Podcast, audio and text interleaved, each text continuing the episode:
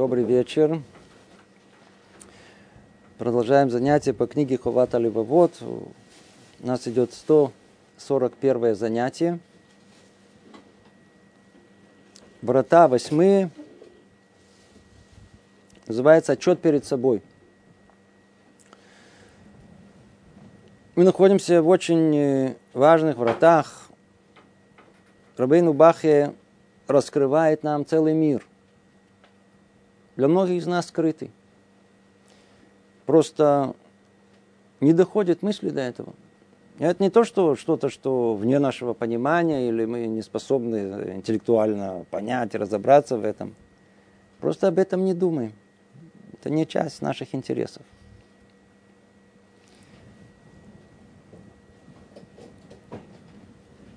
Предлагает нам Рабейну Бахе задуматься, сделать отчет перед самим собой. Не перед кем, перед самим собой.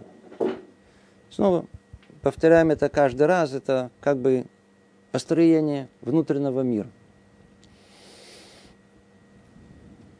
Каждый из нас о чем-то думает. Кто из рассуждает, думает, читает. То есть чем-то заполняется внутренний мир. Вейнбахе говорит, что человек, который хочет жить согласно заповеди Торы, тот, кто понимает, что есть понятие чувы, возвращения, исправления, как мы учили вот в предыдущих вратах, он должен э, посвятить свою жизнь э, не только, естественно, вот то, о чем мы говорим, да, но и не забыть, что это существует, и вполне возможно, что это важнее, чем многое то, что мы полагаем. То есть насущные свои проблемы, свои какие-то мечтания, какие-то свои мысли. Он перечисляет 30 разновидностей отчета перед собой.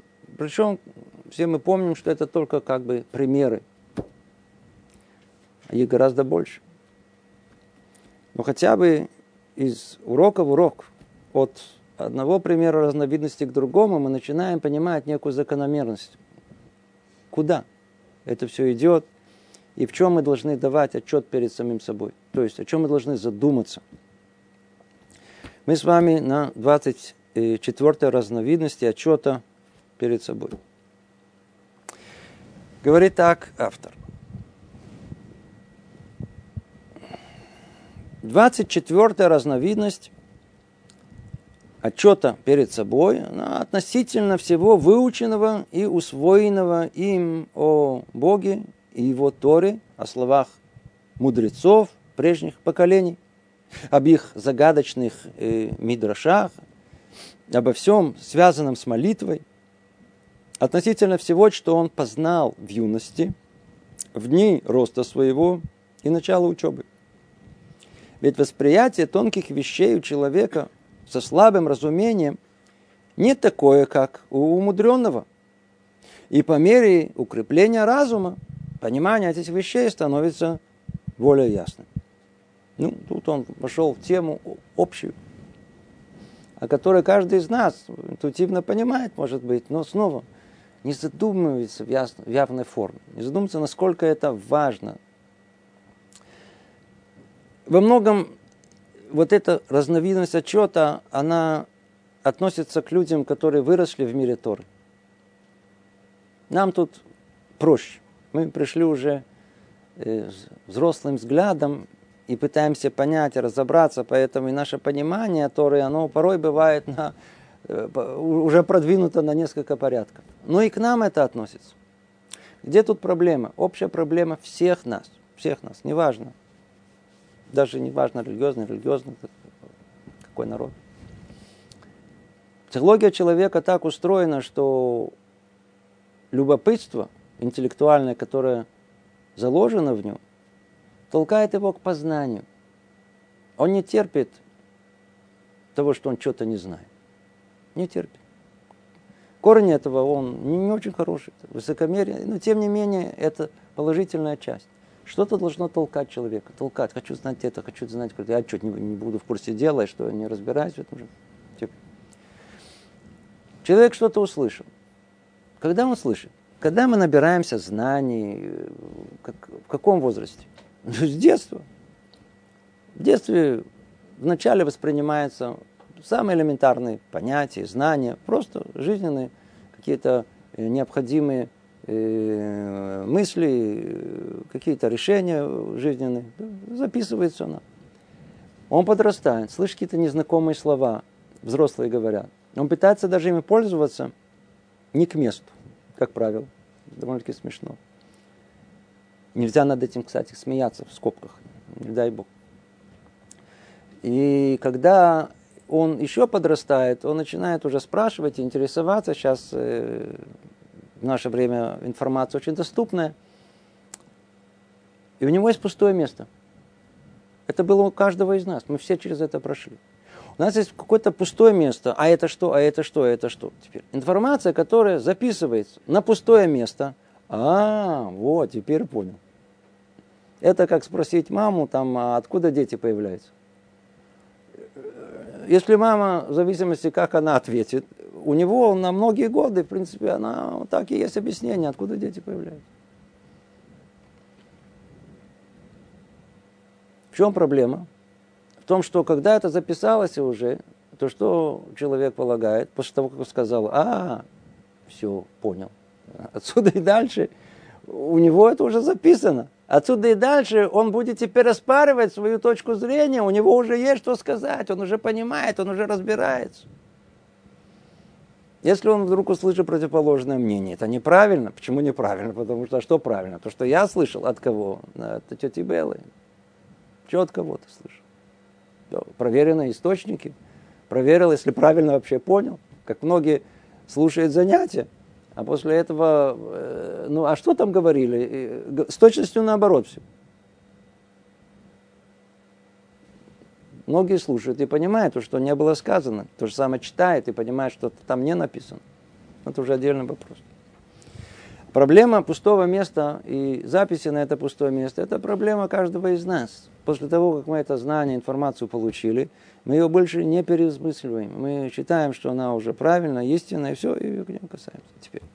Это общая проблема. Поднимает эту проблему и говорит о том, что, послушайте, если человек вырос в еврейской среде, то он вначале обо всем еврейском слышит от э, Ганены, воспитательницы в садике. Полезная информация. То есть она правильно все делает. На уровне ребенка она объясняет, как был сотворен мир, кто такой Бог, а, э, мецво, то это, что написано в Торе, на самом простом элементарном языке. Когда он идет в Хейдер, уже Рэбе ему объясняет. Приблизительно то же самое. Когда он идет, подрастает еще, уже слышит от в Шивактана, маленькой Шиве, он там тоже слышит многие объяснения, которые есть. Для многих, после того, как они приходят в Большую Шиву, а там изучают в основном Талмуд, как бы осмысленный основ Торы, Мидрашим, молитва, оно уже закончилось. Все. Видите, эта проблема была не только сейчас. Это было еще тогда, еще много-много столетий назад. И тогда остается порой, он очень осведомленный молодой человек. Талмит Хаха, можно сказать, мамаш, мудрец. Почему? Он разбирается в Талмуде и так, и всяк, и всяк. Но многие представления у него остались а то ли на уровне чуть ли не детства, чуть ли не садика, а тут на уровне хейдера, а тут на школы, а тут на уровне э, юношеского восприятия. Многие вещи, которые там кто-то сказал, друг сказал, этот сказал, тот сказал. Он предлагает нам задуматься об этом. Каждый из нас. Где он находится? Где, где его представление о Торе, на каком уровне находится. Останавливается ли человек в том месте, вот, где он первое приобрел, или тем не менее он понимает о том, что это понимание было 20-летнего человека, я говорю даже 20-летнего. Ну, каждый, кто чуть-чуть жил, понимание 30-летнего, оно как 20-летнего, 40-летнего как 30-летнего, я же не говорю больше. Очевидно, что с жизнью, с опытом, с осознанием приходит и глубина понимания, каждый раз другая. Каждый раз другая. Говорит Рабейна Бахья, вот хотите задуматься о себе, проверить себя, проверить насколько я действительно иду по правильному пути в своем духовном развитии. Проверь, если застрял на том самом понимании юношеского возраста всей Торы, который есть. И для нас, Балей Чува, тоже это важный, важный, очень важный момент. Потому что нет возможности, человек по-другому не устроен. Он все воспринимает на базе прошлого опыта. Все. Знаете, все. Вот этот человек, предположим, разумный, человек науки, да? Как он учит Тору? Знаете как? У него все проходит через рамки, это, это соответствует каким-то научным представлениям или не соответствует. О, вот это да, это правильно, это намекает на это, да, это может быть, да. а это нет, это, это не подходит. Понимаете, он уже там внутри, у него это правильно не принимает. Да, да. Его как-то голова работает в эту сторону. Математик, он, он, он воспринимает эту часть Э, часть цифровую, которая находится в Торе. Очень хорошо. Да. А все остальное, как у него уходит из-под его внимания. Я неоднократно встречал это. Люди, которые, ну, не совсем, скажем так, воспринимают это мир, я знаю, музыканты. По-другому совершенно воспринимают. Совершенно по-другому воспринимают. Вся проблема, что можно остаться с этим восприятием, оно неверно. Оно неверно. Оно не может быть верным потому что оно искривлено нашими представлениями, которые пришли не из еврейского мира. Не еврейский образ мышления, не, не, не база знаний, которая необходима для того, чтобы это понять. У нас нету. Теперь каждый из нас это понимает со своей кривизной головы. Теперь отсюда и дальше надо постепенно все это выпрямлять, еще один раз спрашивать, еще раз выяснять. Всегда э, быть не уверенным в том, что я понял все, сто процентов. Сто процентов. Говорили, упоминали, что когда э, молодые люди из наших, э, в те времена, еще помню, которые начинали изучать Талмуд, то они изучали с Раши. Раши, основной комментатор. Ну, понятно, теперь вот Раши объяснил. Когда показали им Тософот, что-то было, Тософот это мудрецы, которые оспаривают Рашу, многих-многих местах в Талмуде. Как они все поняли? А, Раши был неправ. Во, вот эти, о, вот эти. Понимаете, это, это, эти, теперь многие до сих пор, уже после 10-20 лет, лет, в голову не приходит, что это не так. Ну, если этот оспаривает, значит, он прав.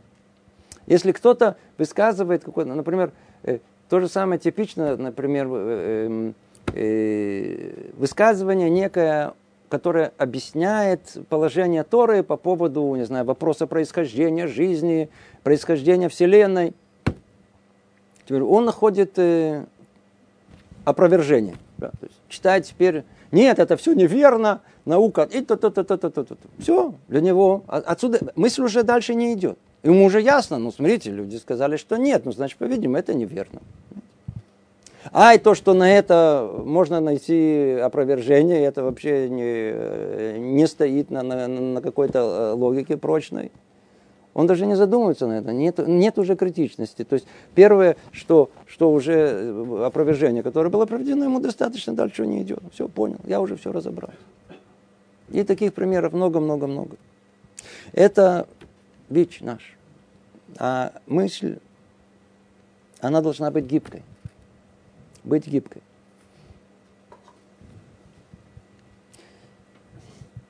Вообще что-либо можно понять, тоже в скобкам скажем.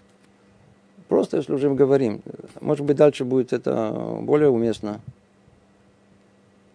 Надо уметь находить э, всегда мнение ее противоположность.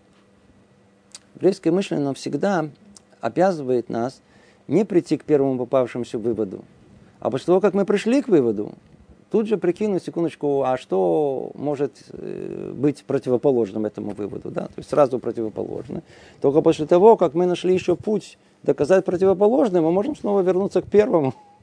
И тогда уже взвесить с двух сторон, чтобы понять, что, что иначе, иначе никогда до истины не дойдем.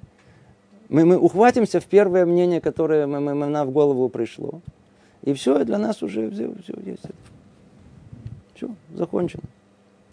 И так по любому поводу, даже то, что ясно и понятно у нас даже в Торе, и даже и в нем, мы точно так же должны э, методом э, проверки снова и снова дойти до истины. Только она может быть крепка и не сдвинет нас с места.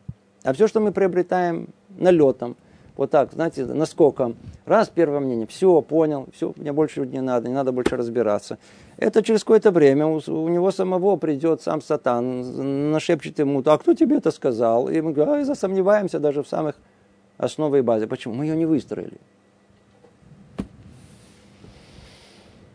То, продолжает Рабейну Бахи и говорит, потому не успокаивайся и не устанавливайся на том, и не останавливайся на том, что запечатлелось в твоем сердце в начале учебы в тех областях, где есть сомнения или необходимые глубокие размышления. Да, видите, он не попу, ну, он, видите, он правильно говорит, не, это, это не подчеркнул. Действительно, есть вещи, которые можно услышать и от мамы, и они правильные, в юморском правильные. Никто не исключает, что это так. Но есть вещи особые, которые требуют гораздо более глубокого взгляда. Вот тут нельзя останавливаться. Это то, что он говорит. Не успокаивайся, не останавливайся на том, что запечатлелось в твоем сердце в начале учебы в тех областях, где... каких? О, не во всех областях, где есть сомнения или необходим глубокие размышления. В тот час, когда твой разум и понимание окрепли, тебе следует начать читать книги Божественной Торы и пророков так, как считает их человек, никогда их не изучавший. О, видите, это источник для многих э, дрошот, которые вы найдете в, в многих книгах по Мусара эту мысль. Когда мы берем книгу Торы, то, как правило, если мы уже ее изучали, то, то я уже в курсе дела, даже Мишну, даже Гмару, да, как будто все уже. А изучать так нельзя. Кто хочет что-то найти, действительно разобраться, и каждый, кто учил, он знает это. Кто по-настоящему учится, он знает точно это, что если только взять пройденный материал и начать его разбирать совершенно с нуля, как будто первый раз я вижу, вы увидите, придет понимание, которое не было раньше. Другое. А в тот раз мы учили до этого. Были уверены, что это все точно, это правильно, нет вообще другой возможности понять. Только так учатся. Только так учатся. Все мудрецы так учились. Они повторяли много раз. Каждый раз они учили, как будто все с нуля. Иначе мы не Мы можем загнать себя в угол, в какую-то в ошибку какую-то, и не выйти из нее. А если мы каждый раз учим заново, как будто вообще просто заново, вообще с нуля, мы избегаем этой ошибки. Мы, мы, мы, мы просто каждый раз корректируем себя заново и заново. То есть снова, когда разум окреп, когда это может произойти? На каждом этапе, в 20 лет, 30 лет, 40 лет и так далее. Начать читать книги Божественной Торы, пророков так, что читает человек, никогда их не изучавший. Теперь это не все. Смотрите, он нам дает точный, э, э, точную рекомендацию, как надо учиться. Приучай себя комментировать, объяснять их, всматриваться в их слова, их язык, их содержание. Ну, тут, тут уже опасная вещь. Очень, очень опасная вещь.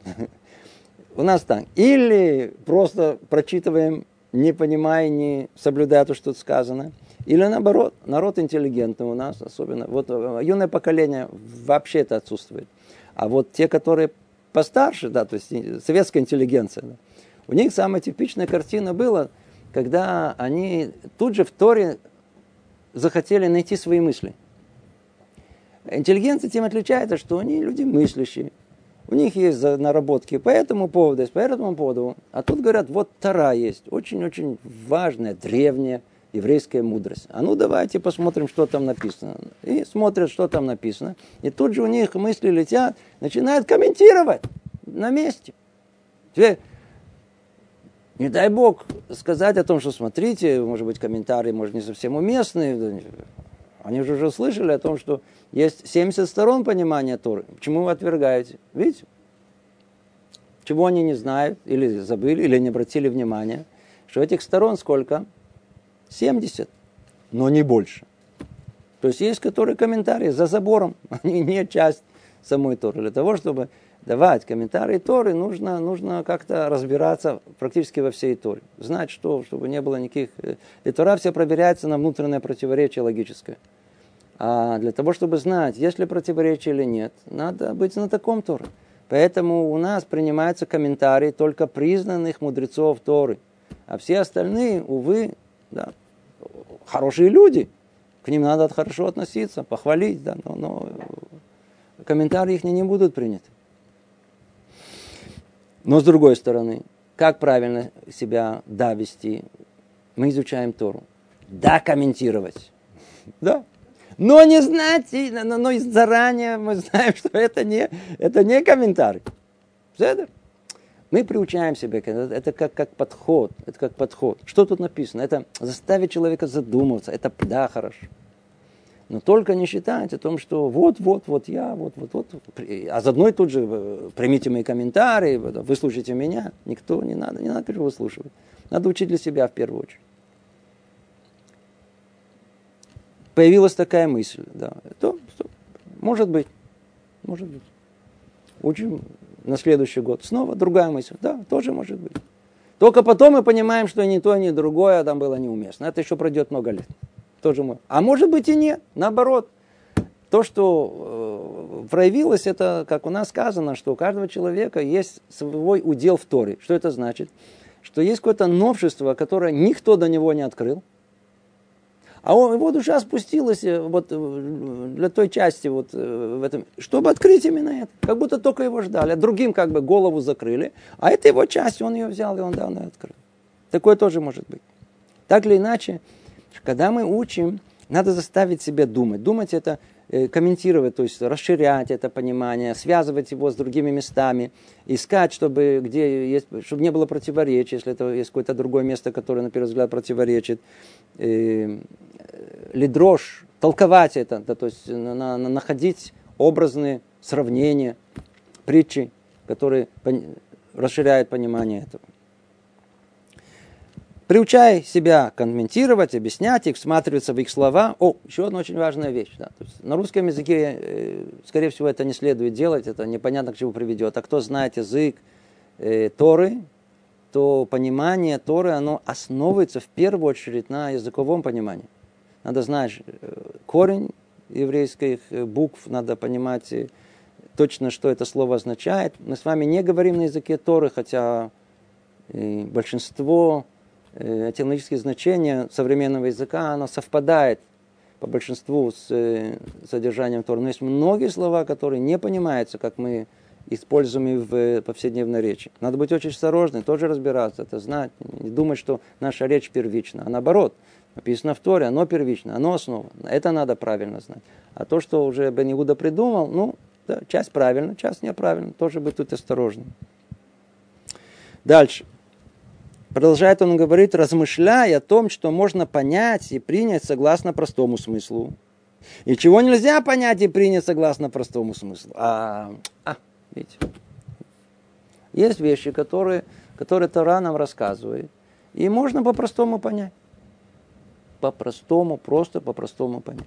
Да? То есть все, что связано с, э, скажем, с шидухом, Ицхака, да, который, когда раб Элиезер э, пошел, так сказать, свататься там у Батуэля, то мы понимаем, это вот по-простому.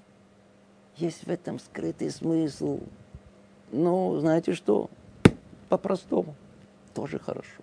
Не надо ничего двигать. По-простому понимается тоже. Достаточно. А есть, которые изначально, оно, ну, не, нету там простого смысла. Хотя законы, по которым мы изучаем Тору, обязывают, что все должно иметь какой-то простой смысл. Действительно. Но только и у простого смысла есть разные степени понимания. Например, все, что связано с главой Берешит в начале, там нет простого смысла. Просто его не существует. Рамбан говорит это в ясной форме. Не думайте о том, что то, что написано тут, 31 предложение, которое описывает творение мира – это достаточно для того, чтобы понять и разобраться, как мир, весь мир был сотворен.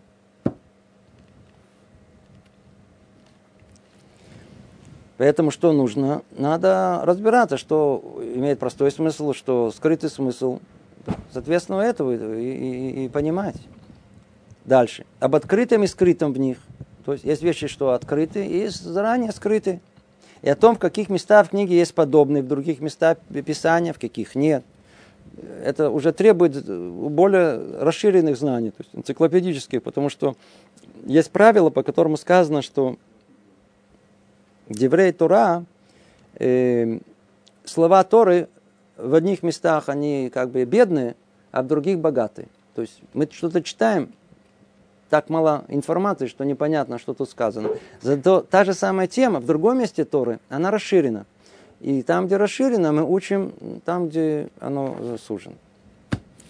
Продолжает он и говорит. Точно так же поступай, читай тексты молитв и восхвалений, а всматривайся в слова их и в их цель. Для того, чтобы в тот момент, когда ты будешь произносить эти слова перед Богом, ты знал значение слов, исходящих с уст твоих, и понимал, о чем просит твое сердце. И не поступай во всех этих делах по обычаю своей юности, произносить слова молитвы устами своей, своими, не как должен. Что придется, что придется и как придется, не понимая смысл. И мы уже достаточно говорили об этом выше – то есть уже в этом разделе, уже даже, даже в этом разделе несколько раз он говорил, упоминал эту в 9 18 вот, э, составляющей, которые Снова возвращаемся к тому же самому.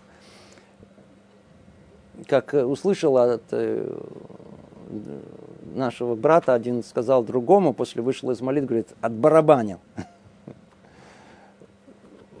То есть он произнес, произнес. Когда мы начинаем, то это необходимый этап – действительно научиться произносить. В этом тоже есть свои тонкости, надо произносить хотя бы правильно, научиться хотя бы правильно произносить. Многие из нас произносят и неправильно. Это уже совсем нехорошо. Получается ни то ни другое, вообще ничего. Молитва – это отдельная вещь. То же самое восхваление, то есть имеется в виду книга псалмов, Тхилим, царя Давида. Надо учить текст. Надо просто учить текст. То, что касается молитвы, вообще надо знать, что с определенного уровня, когда мы уже входим в еврейскую жизнь, когда уже все это, не все разбегается перед глазами, не понимаем, где и что, понимаем структуру, уже научились, уже научились произносить, отсюда и дальше обязанность расти. Рост означает, что мы, что мы, что мы начинаем практически каждое слово в молитве разбирать. Надо знать каждое слово в, в молитве начинать с главного и идти к спускаться. Главное в молитве что? Молитва. Что есть молитва? Молитва это только молитва Шмонайстра. 18, как ее называют, или по-другому Амида. С нее надо начинать. То есть, если кто-то молится на русском языке, все, молитесь от сердца. Все, и произносите на русском языке. Тоже возможно. Но кто на иврите, он должен понимать, разбираться в каждом слове. Просто вот, те, вот каждый раз брать один раз, один, один, один, одно благословение, да, одну просьбу, и просто идти. Есть так много книг с комментариями, которые разбирают подробно, что имеется в виду, на что намекается, как сказано. Выстроится у вас какая-то картина, напишите свои даже комментарии, как вы понимаете это благословение, это слово, это слово, это слово, чтобы запечатлелось, запечатлелось на сердце. А иначе нельзя молиться, иначе это не молитва. Нет намерения в этом. То же самое псалмы Давида. Есть мнение о том, что псалмы Давида можно читать даже не понимая. Есть такое мнение тоже. Есть такое. В всяком сомнении, и это тоже хорошо влияет на душу. Да. Но в всяком сомнении, кто понимает эти слова, это, это гораздо, гораздо, гораздо эффективнее, достигает какой-то цели. То есть не произносить, не тараторить. Это, снова у нас меньше эта проблема. Вот кто вырос в этом, кто привык с детства к этому, это огромная проблема. Они привыкли как по-детски. Так, и многие так и молятся, 20-летние, вижу. Они молятся точно как. Понимаешь, не, не осознавая даже, что они молятся. Молятся правильно, их приучили правильно произносить. Но смысла они не вкладывают в этом. Это, с этим надо бороться, и надо все время думать об этом, чтобы это не случилось. Дальше. Точно так же поступает со словами мудрецов и текстами устной Торы. Мишна, Талмуд, Мидрашим, они написаны нашими мудрецами. Теперь тут есть особые правила. Я тут не хочу забрать все время на, на, на эту тему. Это тема сама по себе, как учиться. Как учиться, это очень-очень важная тема. Кстати, есть э, на сайте Толдот есть 10 маленьких таких занятий, как бы инструкция, как учить Талмуд. Там много мыслей есть по этому поводу. Так вот, э, что он говорит? Читай их вдумчиво и суди о них, не сомневаясь в их истинности и величайшей мудрости и святости. И не удовлетворяйся тем пониманием, которое достиг в этих вещах когда-то в начале своей учебы, а требуй от самого себя понять их заново, будто только теперь начал их изучать. Снова та же мысль, снова как бы с нуля все. А ну, снова по порядку. Читай их вдумчиво. Он что имеет в виду? Это только что кроется за этим. Что значит читать вдумчиво? Естественно, читать вдумчиво. читай вдумчиво. Что значит читать вдумчиво? Имеется в виду, так, мудрец, он молчит. То есть всегда можно определить. Человек, который говорит, говорит, говорит, говорит, далек от мудрости. А мудрецы не говорят. Они молчат. И тем не менее, они что, вообще, они, конечно, они говорят, но когда они говорят? Только тогда, когда уместно сказать хидуш. Хидуш это новшество, то есть что-то раскрыть новое. Если, бы, если я знаю, там, ситуация, в которой можно было подумать вот так и так и так, придет и мудрец скажет, нет, нет, нет, вы могли бы подумать так и так, на самом деле это по-другому. Это называется хидуш, это новшество. Он говорит только тогда. Поэтому, э, когда мы говорим «вдумайся», то если мудрецы это написали, что не написали? Молчите. А, сказали? Значит, за этим кроется хидуш. Тут какое-то новшество.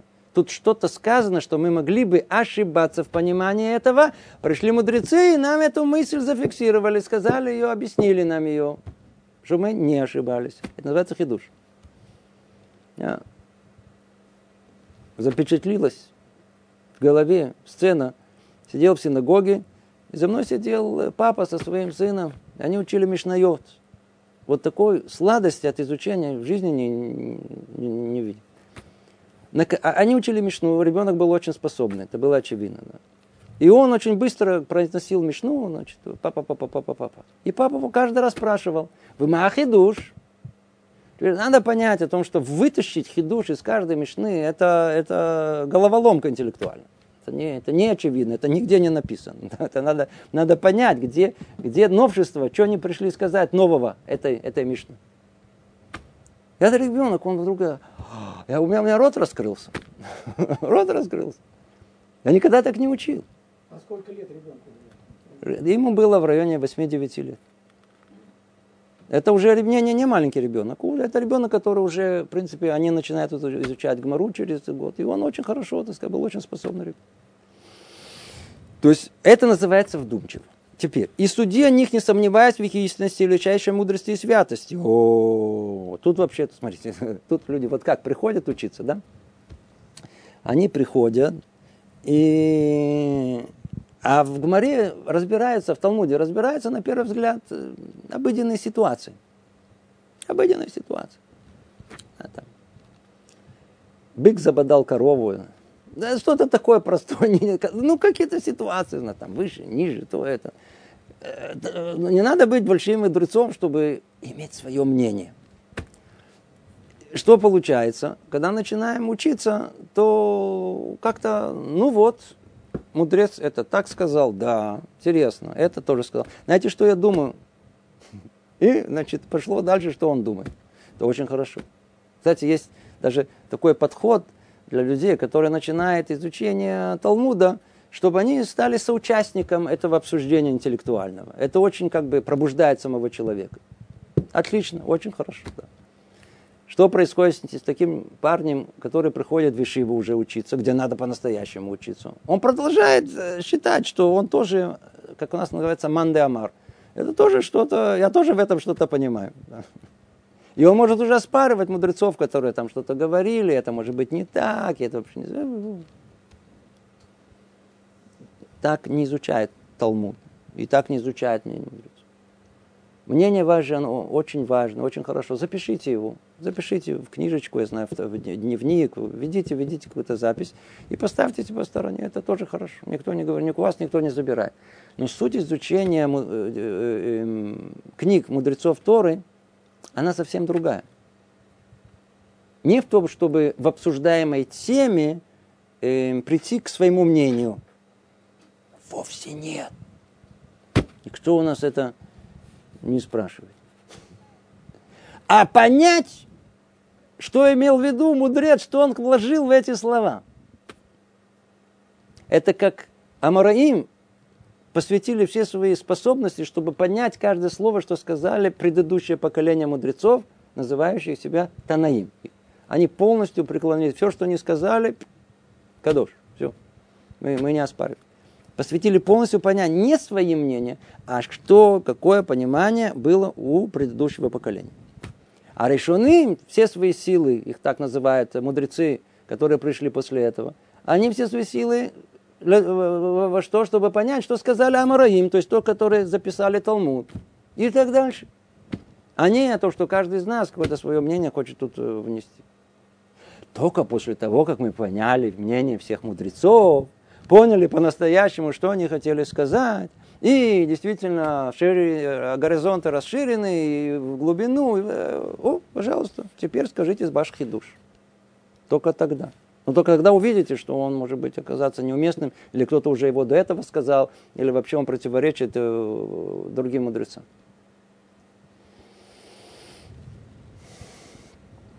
То так или иначе, давайте снова повторим, читай вдумчиво, суди о них, не сомневаясь в их истинности и величайшей мудрости и святости. Да, все, что сказали наши мудрецы, это проверенным ситом критики самых критичных людей с острым умом, которые все уже, все это переспорили, все оспаривали по много-много раз.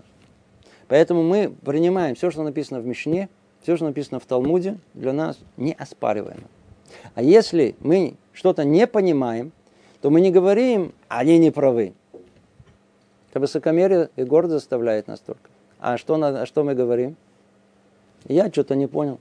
И так все мудрецы. Смотрите, есть величайшие мудрецы даже последних поколений, которые, которые такие спрашивают кушиё, такие тяжелые каверзные вопросы на, на, на, даже на решеним, на, на, но они, никто из них не написал, а вот они неправильно. Все они пишут те же самые слова и не удостоился понять глубины ихнего, их, его мысли. Так они все пишут. Дальше.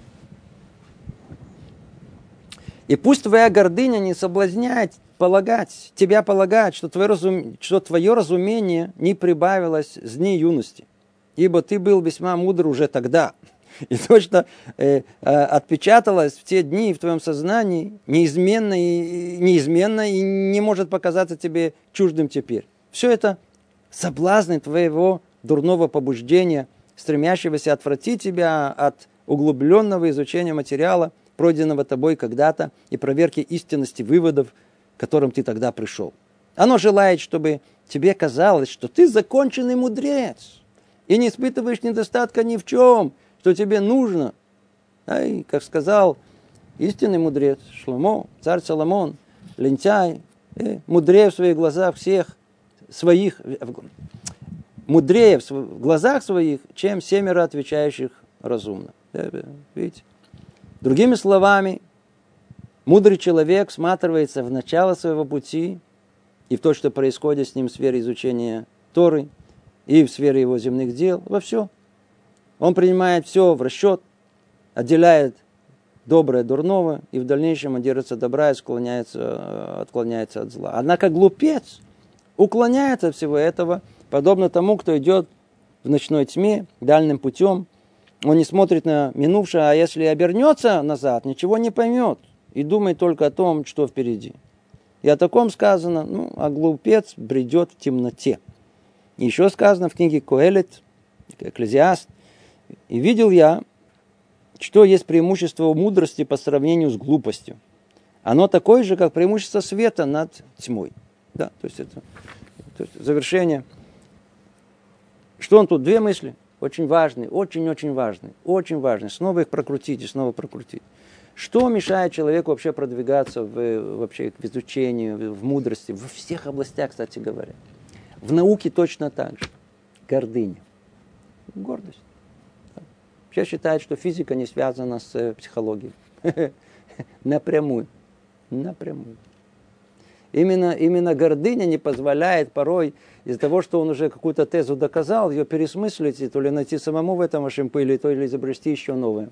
Хотя все предпосылки у него, у него уже есть. И таких примеров очень много. И тем более при изучении Торы, когда это совершенно необходимо, снова и снова все пересмотреть, эта гордыня не дает ему. Как он говорит, дурное побуждение, что она хочет сделать? А, понял, разобрался, уже вроде все получается, уже так и так. И остановился в своем развитии. Остановился, он уже взял, я уже понял, я уже, я уже знаю, я уже мудрец. Желает тебе показать, что ты законченный мудрец. И так во всех областях. В науке точно так же. Во всех областях, где надо думать, где надо, где надо еще искать, еще искать, еще искать, а, а, а то, что не дает возможности это, то есть по мере, по мере высокомерия человека, там и ограниченность его. И общий итог, кто есть мудрый, кто есть глупый. Видите, кто есть мудрый. Очевидно, как мы сказали, человек, который постоянно учится. Видите, все время, еще в перке вот что сказано, миуахахам, кто человек мудрый, который учится у всех. То есть, который постоянно учится. Тот, который еще, еще, еще, все заново, как будто снова, еще, еще, снова. Это не довольство тем, что есть. Сколько надо учиться? 101 раз. Почему 101 раз? Может быть, 100 достаточно. Намек есть много комментариев на это. Почему у нас написано 101 раз? Потому, э, нет предела. 101 это значит, что не важно 100, э, ну 101, 102. Не, не то, что вот у меня есть поставлю цель 100, о, и все, закончил. Теперь я все знаю. Вовсе нет. Учи 101 раз. Закончил это, можешь еще учить дальше. Это мудрый. Мудрый человек, о, всматривается в начале своего пути. И в то, что происходит после этого и в такой сфере, и в такой сфере. Мудрость, она не исключает ничего.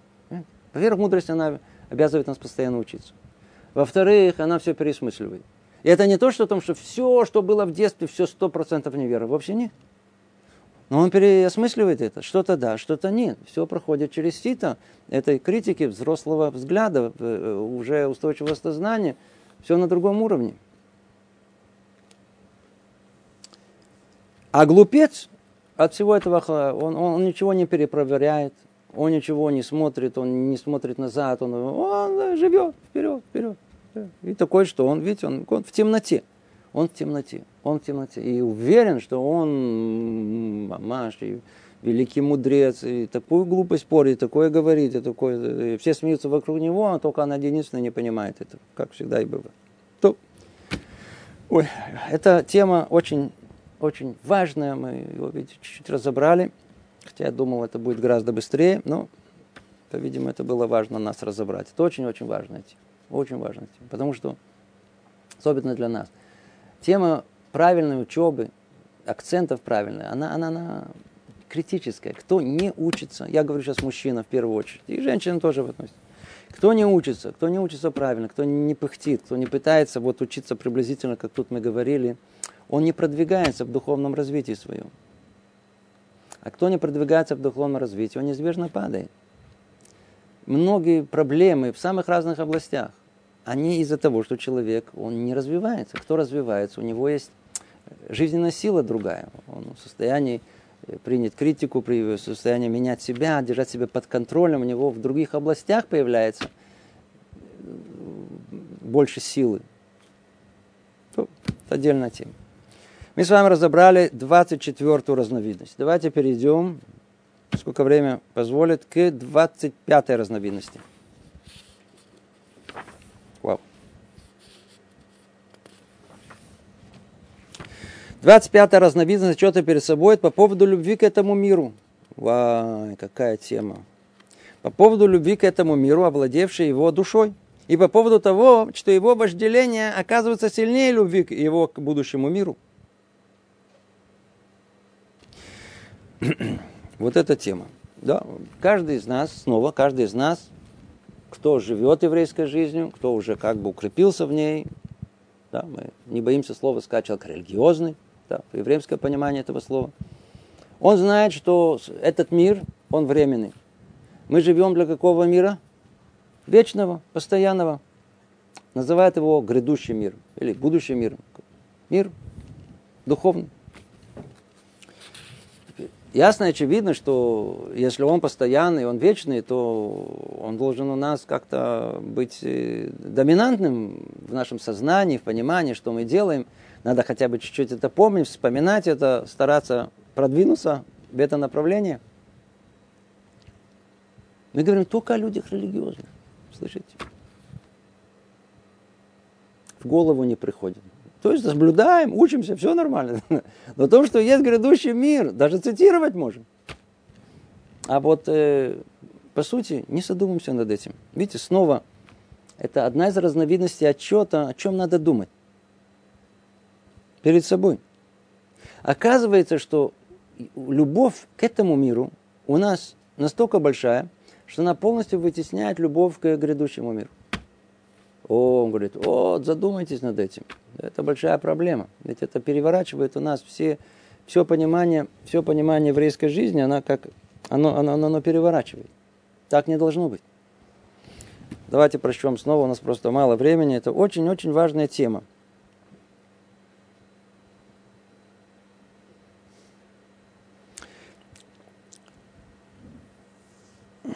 Это вообще важная тема. Много раз говорили о том, что у человека есть два врага. Есть вчера и есть завтра. Вчера это вечное оправдание, почему у меня сегодня ничего не получилось. Все виноваты из-за этого, из-за того, вы не знаете мое детство, и у меня то было. У нас мы можем найти оправдание всему только, почему я это сейчас не делаю теперь. Есть другой враг, называется завтра. Почему я ничего не делаю? Почему я не учусь как положено? Почему я не пошел? Почему не... Потому что я это двинул, завтра я начну, естественно, я изменюсь. Обязательно. Когда? А? Вот я завтра куплю баночку пива, да, там еще что-то вот. И к вечеру я вот сяду и, естественно, к вечеру уже это Жизнь начинаем, когда с воскресенья, с понедельника, ну, вечное завтра. Но есть еще и третье. Это настоящее. Не дающее нам ничего. Почему? Мы просто прилипли. Прилипли к всяким разным электроприборам. У нас зависимости, понимаете, зависимости. Зависимость это как, как пелена, это как человек ничего не видит, он не понимает. Поговорите с людьми-алкоголиками. Это очень захватывающая беседа может быть. Это очень интересно говорить с ними. Вы понимаете, что вот как вы не повернете эту беседу, у них как-то все объяснено. Тут напились, а тут не допили, тут просто похмелка, тут а, как-то вот все через эти очки. Все как-то правильно у них получается. Они, они, они, они уверены сто процентов, что это так. Да. А у нас... Okay. А у нас... И. О, о. Okay, okay, okay. А у нас, а у нас, так сказать, мы еще есть огромный факт о том, что у нас, э, видите, он говорит о великих вещах, о любви к этому миру, да. А у нас по-простому, по-примитивному, в наше время, из-за того, что есть изобилие всего, изобилие, полное изобилие, то есть такого никогда не было в жизни, в истории человечества, люди прилипли прилипли к хорошим условиям, прилипли к комфорту, понимаете, привычки уже. Они э, к электроприборам, да, на, на, вот это вот, это, постоянно в этом находиться, в сетях, в сетях сидят. Это, это, это, это зависимость. Это не, не, не самостоятельные люди, у которых есть свобода выбора. Люди зависимые. У них нет уже, они потеряли личность. Не сами по себе. Бакицур. Тут находится проблема. И он говорит, призывает нас и говорит, давайте задумаемся. Видите, что получается. Любовь к этому миру, которая владела нашей душой, она сильнее, чем любовь к миру будущему. Человеку следует постараться изгнать любовь к этому миру из своего сердца и пробудить в нем любовь к будущему миру, думая о том, каково его будущее в этих двух мирах и что уготовлено ему в конце. Понимаете? Он должен думать. Сейчас мы только он должен думать о грядущем мире, должен думать и об этом мире. Он должен удалить любовь к этому миру своего сердца и постоянно возвращать в нем любовь к миру будущему. Смысл? Смысл? Любовь к этому миру, она сама по себе. Слышите? Она не требует усилий. Любовь к миру грядущему требует усилия. Требует усилия. Постоянно. Видите, все слово взращивать, э, пробуждать. Это, это все э, выйти из состояния э, пассивного и предпринять что-то. Само по себе это не придет. Заставлять себя, пробуждать себя.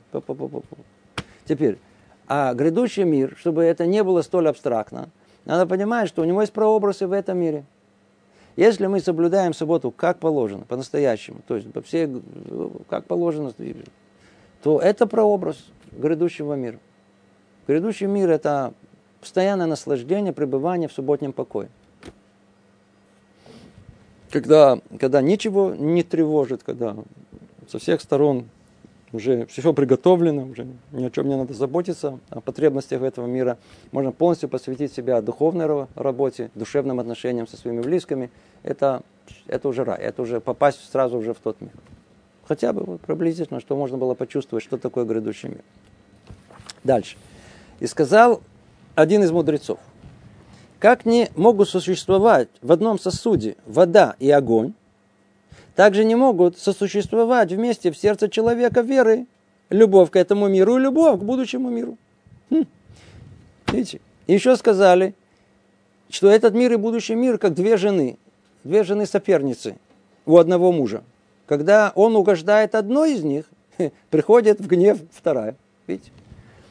действительно не получается, как кто-то мне сказал, очень кто-то слышал образное такое выражение, что если э, разма... уже сейчас, по-видимому, это не делают, если это, знаете, на, на, бутерброд размазывает масло вот так, знаете, так, чтобы везде, знаете, полностью намазанный, то есть хорошо размазывает. Да. Это, в этот день он уч... ничего не поймет. Не идет любовь к бутерброду, где там все намазано очень хорошо. С с, с истинным пониманием. А, вот как тут сказано, это вода и огонь. Невозможно, невозможно быть приклеенным к этому миру и что-то понимать. Кто ходит с этим айфоном, у него, куда вы ходите, какой колледж, что за, что за решиво, вы, вы там ничего не поймете, вы просто там отсидитесь. Ну не может, не идет вместе, не, не может получиться никак. Это самообман. Дальше. Точно таким же образом, брат мой, требует мысли и заботы душа твоя и тело. Видите, сейчас он говорит так. Он, он, он не говорит, что у нас нет тела. У нас нет такого, у нас нет мы не аскет. Он говорит, послушай, сейчас, сейчас. Я буду читать.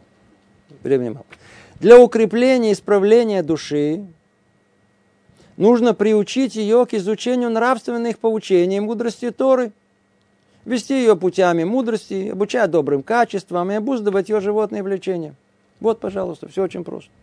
Большинство из нас этим и делают. Надо учиться, надо слушать э, наставления, э, нравственные поучения, заниматься мудростью, идти по его пути, обучать добрым качествам, знать, э, что хорошо, что плохо, выбирать добро, устраняться от зла, обуздывать. Это укрепить душу. Дальше он говорит, Укрепление тела и поддержание его в должном состоянии состоит в том, чтобы обеспечивать его разными видами пищи, доброкачественной и вкусной, напитками, подходящими э, к сложению человека, э, митье теплой водой и постоянно заботе о полезном для тела его потребности. Он не говорит, что не надо заботиться о теле. Видите?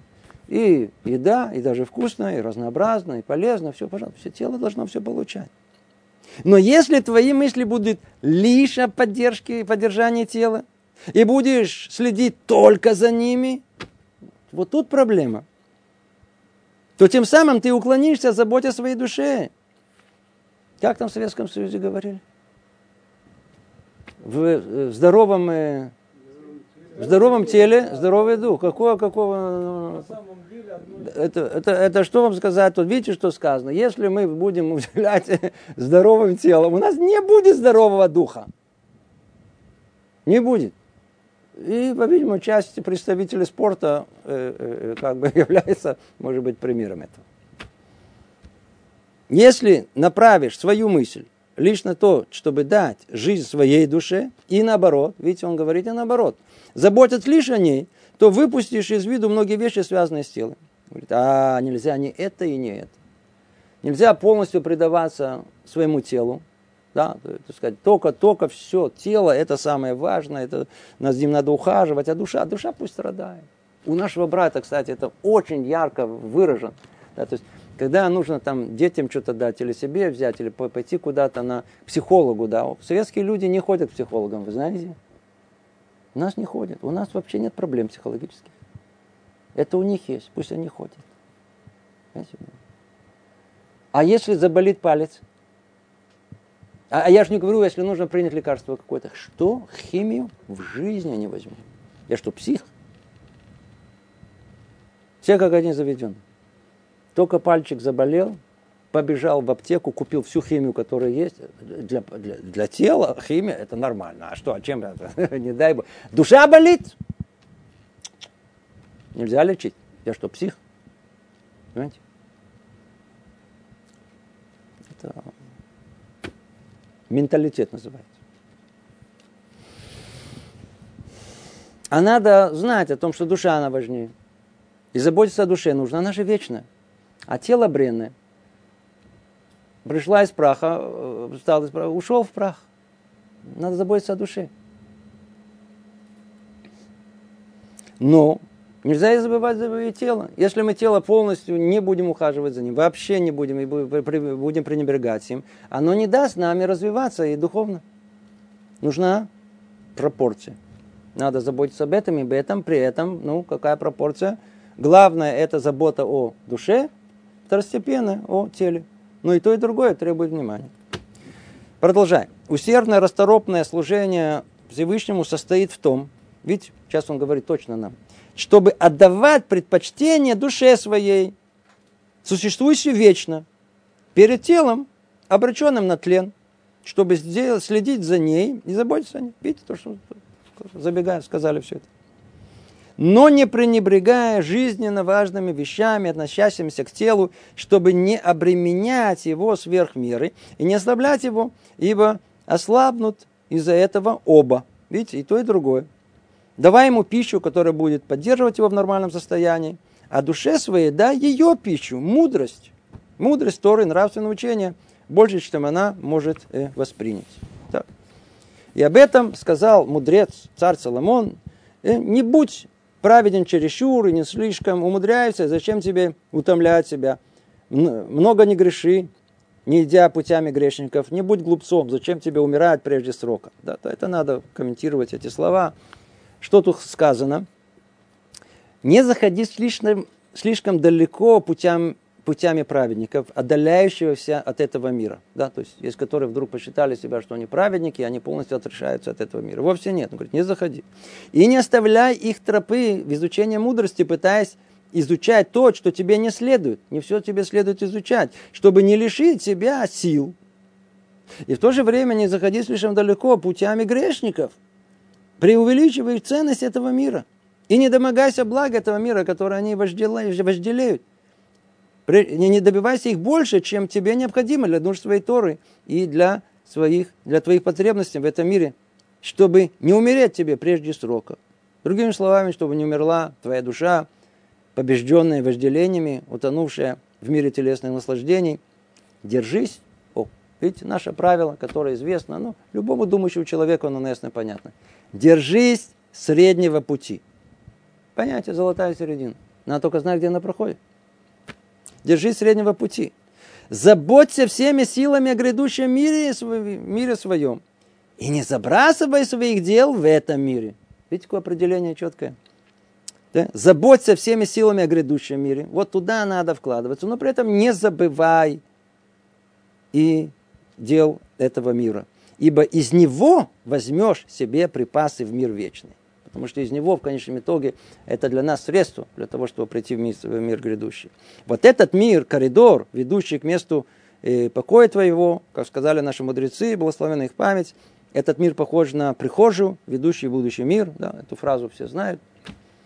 Из Перкея вот. Приготовь себя в прихожей, чтобы войти в парадный зал. Вот это подготовка наша э, к миру в грядущем, она в этом мире. В принципе, вся жизнь человека, она посвящена этой подготовке для того, чтобы когда придет тот самый момент, который никто не знает, когда он приходит, чтобы мы вдруг оказались в достойном положении в том мире, где мир истины, мир вечности. То становимся тут. Всего доброго. Привет из Иерусалима.